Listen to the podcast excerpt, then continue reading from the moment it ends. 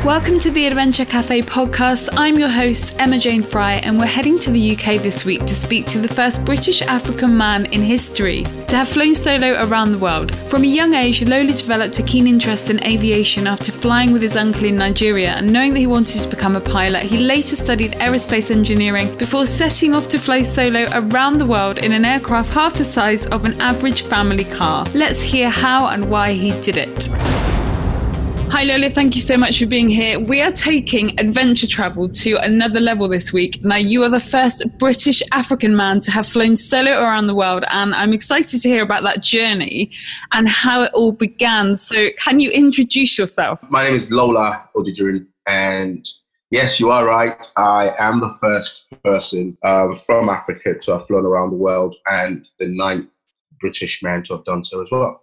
Amazing. I just, how did that all begin? You know, because I know that, that, first of all, even the financial costs for anybody to become pilot and to, you know, to be able to fly are usually something that are, you know, it's up against most people. So how did it all begin? I think, to be honest, it was just a dream and it began when I was more or less age 10, between 10 and 14. But by the time I turned 14 and I went flying with my uncle, I'd realized I found my calling. And um, the flying around thing at the time was just, you know, staring up at airplanes and thinking what, what it would feel like flying around the world because I knew that's what airplanes did. And um, over time, I think reality kicked in and I realized flying around the world wasn't, wasn't for people like me. I had no money and there was no way I could do it, but I just kept at it. So it was the tenacity that actually put me through. So I had a dream which was in thousands and thousands of pounds, and there I was with less than tens of pounds. So I think it's just been resolute, to be honest with you. It, reality can be annoying sometimes, can't it? It draws you back sometimes. it does. Yeah.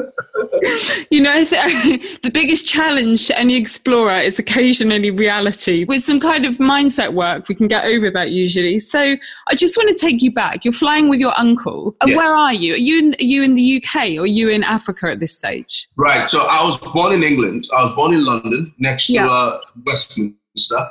And then I at a very young age moved to Nigeria with my parents and lived there till I was 18. And um, it was when I was 14 that I flew with my uncle in Nigeria. Okay, so you're flying with your uncle in Nigeria, and then from that stage, how how and when did you actually, you know, get your pilot's license? How did that happen? So from that first flight with my uncle, I knew exactly what I wanted to do and I came to England, and the first thing I did was to run into Argos, bought myself a bicycle, and started doing some serious finances. And it took me about um, just over a year and a half, actually, I lied, about two years to save enough money to go and do what was a PPL, uh, my private pilot license. And, you know, there I was um, I was expected to do this in three months and did it all in 19 days. But that was just because I was just purely, purely, I was hungry, if you, if you like, just to become a pilot. So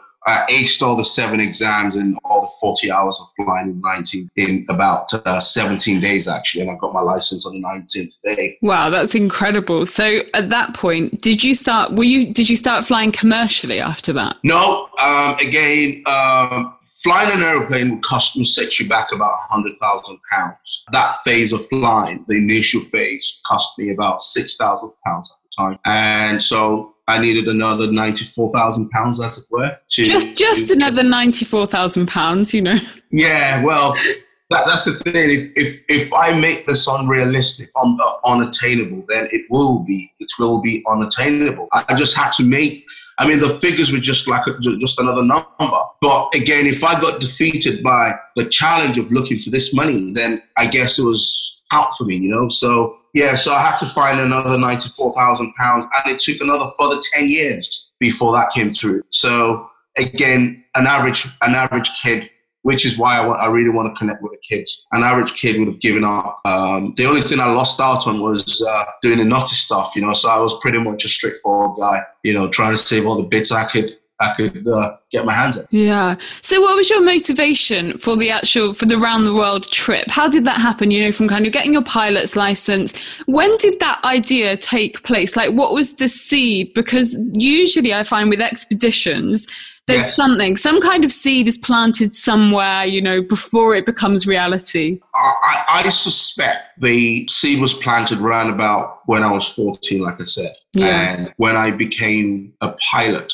19, uh, sorry, 2008, a commercial pilot I was, and I started flying commercially in 2011. I thought the uh, the bug would have left me because now I've achieved what many would think, you know, it's the ultimate job. So I'm now flying passengers. I'm a commercial pilot. But the more I flew passengers, the more I realized that um, I still wasn't satisfied. I still want to fly myself around the world. So uh, going back to your question, I think the seed was definitely there or planted around about when I was 14. And in 2005 was when I first put pen to paper making the full plans to fly around the world. Now I know I know from experience that expeditions don't happen overnight. You know, they they do take planning and they do take time. So what you know, what challenges did you face with the planning to the journey and you know, how did that really pan out? How did you overcome things? Yeah. So the first the two major the two major challenges I I would think I faced given my experience, is the first one being it's not cheap to fly around the world. Trust me. The second, the second bit was um, working with people that were not on the same, that could not understand you. So in the end, you had to do it all alone. So I think one of the greatest lessons I could have gone to Harvard for five years and I would never have learned what I learned on the strip. One of the hardest things to learn, to come to realize, is sometimes and it's similar to billionaires, I'm sure, is sometimes that not everyone would operate on the same wavelength and capacity as you can. And when people can't see a vision, you cannot expect anyone to put in 10%, let alone 100%. So um, there was a lot of doing it alone. And I think that was the hardest part. And, and that's simply because not pe- not everyone could actually see what I was seeing. So, and then it boils down to the um, odd bits of, you know, little logistical issues, but I guess that comes with every project, basically. Yeah, totally. So, what was it? What was your actual route? Where did you start? Where did you finish? Right, my route, my route changed three times because I wanted to start from Africa. No, I wanted to start from England initially, and I couldn't get funding. So I moved to Africa for a few years looking for funding. And then I wanted to start from Africa. Again, I couldn't get enough funding. And I decided, you know what, when the money came just about got the aeroplane, I said, you know what, around the world trip, in theory, is starting from one point and going back to the same point. Yeah. So I started from Washington, D.C. It was Washington, D.C. to New York, New York to Bangor, Maine, Bangor, Maine to Goose Bay, Goose Bay to uh, Reykjavik, Iceland. From Iceland, I went to Wick in Scotland. From Scotland to London and I had a whole barrage of um, failures and technical issues with the aircraft. And then, um, which I think was the third hardest part of the whole journey, of the whole project, uh, technical breakdowns. So from London, I then stopped for about two, three months fixing the airplane, flew to Valencia, from Valencia to Malta, and from Malta, I flew into um, Italy because I had another few problems with the airplane, Italy to Heraklion, Heraklion to Egypt, Egypt, I went down to Djibouti. From Djibouti, I went to Oman. From Oman to Pakistan, Bangladesh, Thailand. Now, the, the, the other biggest challenge was the monsoon because we only hear about the monsoon, and it was rather unfortunate. It took me three months to get past the monsoon season because I got into the uh, region in the in the in the like literally bang smack in the middle of the monsoon. And something that never happened before in Australia in 70 years happened where they had a lot of flash flooding. Uh, people died in the national parks. And I just barely landed, barely made it to landing. So um, that taught me a lesson or two. And uh, I think that sh- sh- shake me up and I left the airplane again for another month, uh, six weeks, waiting for the monsoon to die down. And then I flew through the Pacific Ocean, where the uh, the real journey was, because now you are flying without any uh, contingencies, and you know if anything had gone wrong, you'd be gone. And I'm sure we all know the story of Amelia. We still can't find her till today. So uh, it's going to be another case of he's gone and never be found again. So through the um, Pacific Islands, I went from um, Australia to Port Vila, from Port Vila to Pago, Pago, American Samoa, and then American Samoa. I went into Christmas Island, which is one of the most beautiful places on earth. Uh, one flight per week.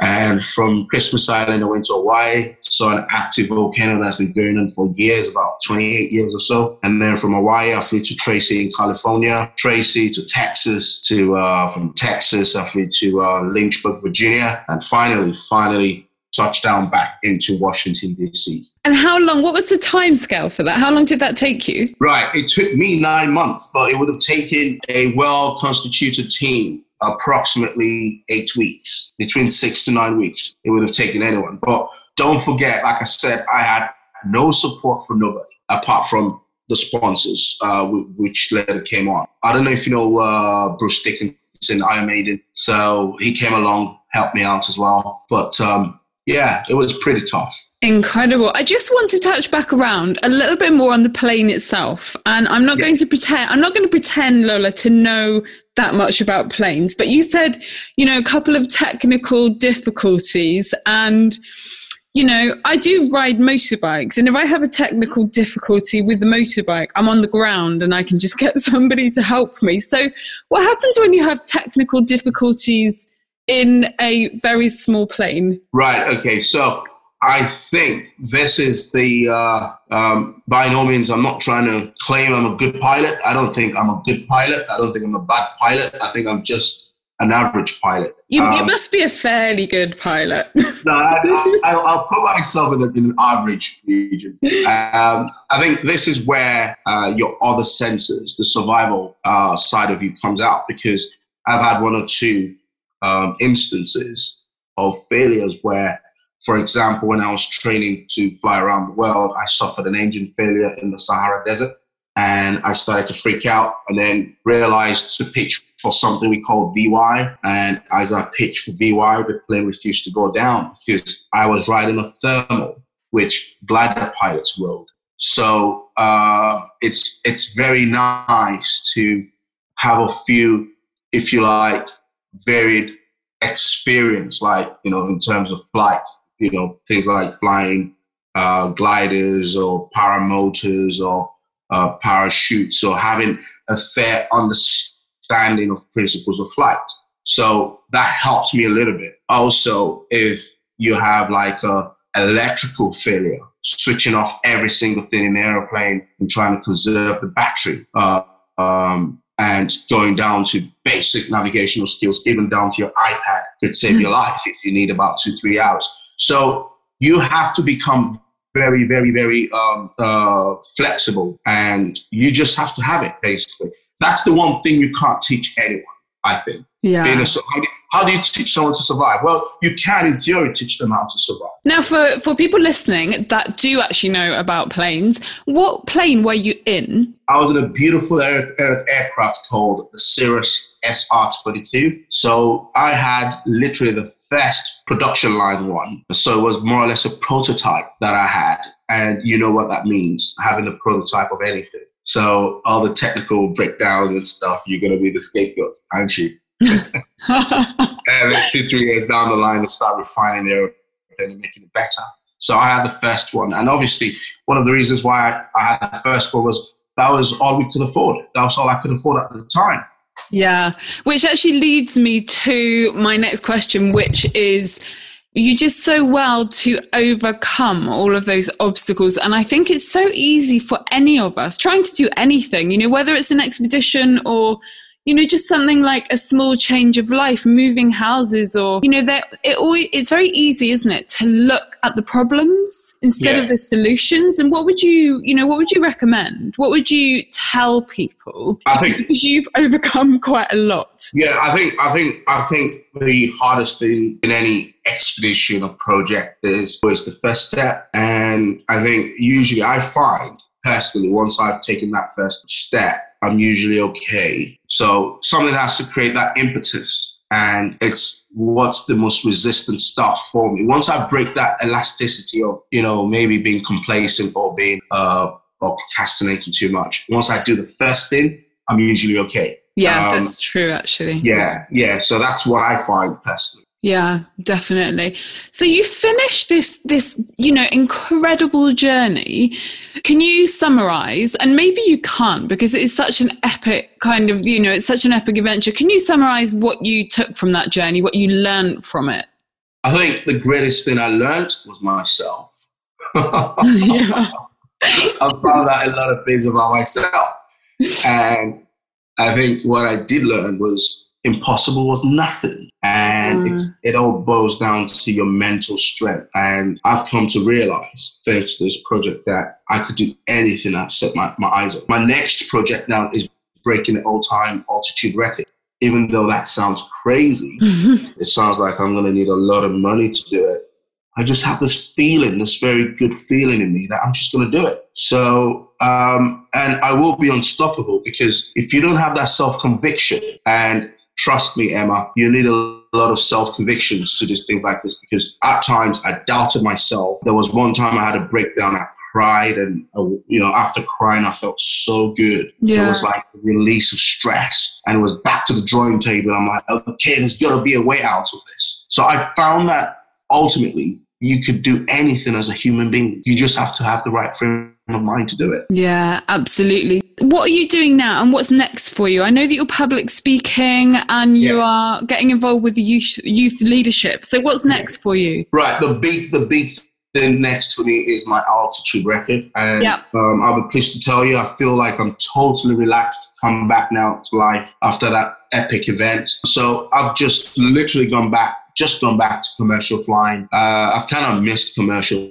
flying, and I put on my Facebook page yesterday. I said I just woke up with the love of aviation all over again. So Oh, that's um, great. it's back to the drawing board. Um, I need to really get this on the way now, this altitude thing. I, I start flying gliders next month, so uh, properly, because I want to learn one or two things from flying real gliders, and I'm going to need that for my next project. So uh, the first thing to do is understand the principles of flight, especially when it comes to flying gliders and stuff. So uh, yeah, there's going to be more things to come, basically. Wow, that's that's very exciting. Great. We just have time for the lightning round, Lola. So just um, answer these couple of questions for me. My favorite book, tool, or resource is My favorite book yeah.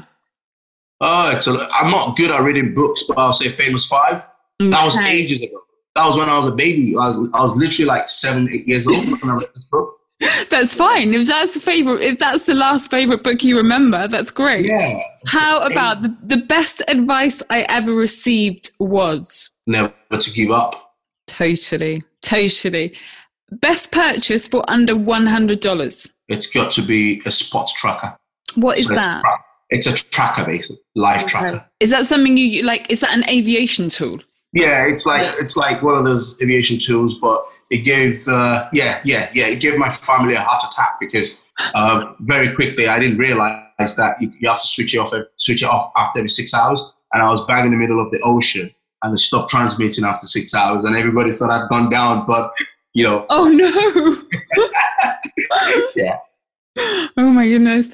Okay, a personal habit that contributes to my success is. habit I would have to say I'm a perfectionist. Maybe I just like to break and fix things again. I don't know. Yeah. I have. I have. I, I like to break toys and put them back together again. Is that a good thing or bad thing? I have various members of my family that that do things like that. That brought back memories of my childhood, actually, of my father and my brother breaking things on purpose. Yeah, Yeah. to yeah. put them back together um, again. My motorcycle, for example, never ever sees the mechanic. I fix it myself. And uh, yeah, I like to break it and fix it. Yeah. Maybe it's a good or bad thing. I'm not sure. okay. I will leave all of the links and information in the show notes. But if people want to find out more about you, where should they go? Uh, it's my website, lolaodujirin.com. So www.lolaodujirin.com.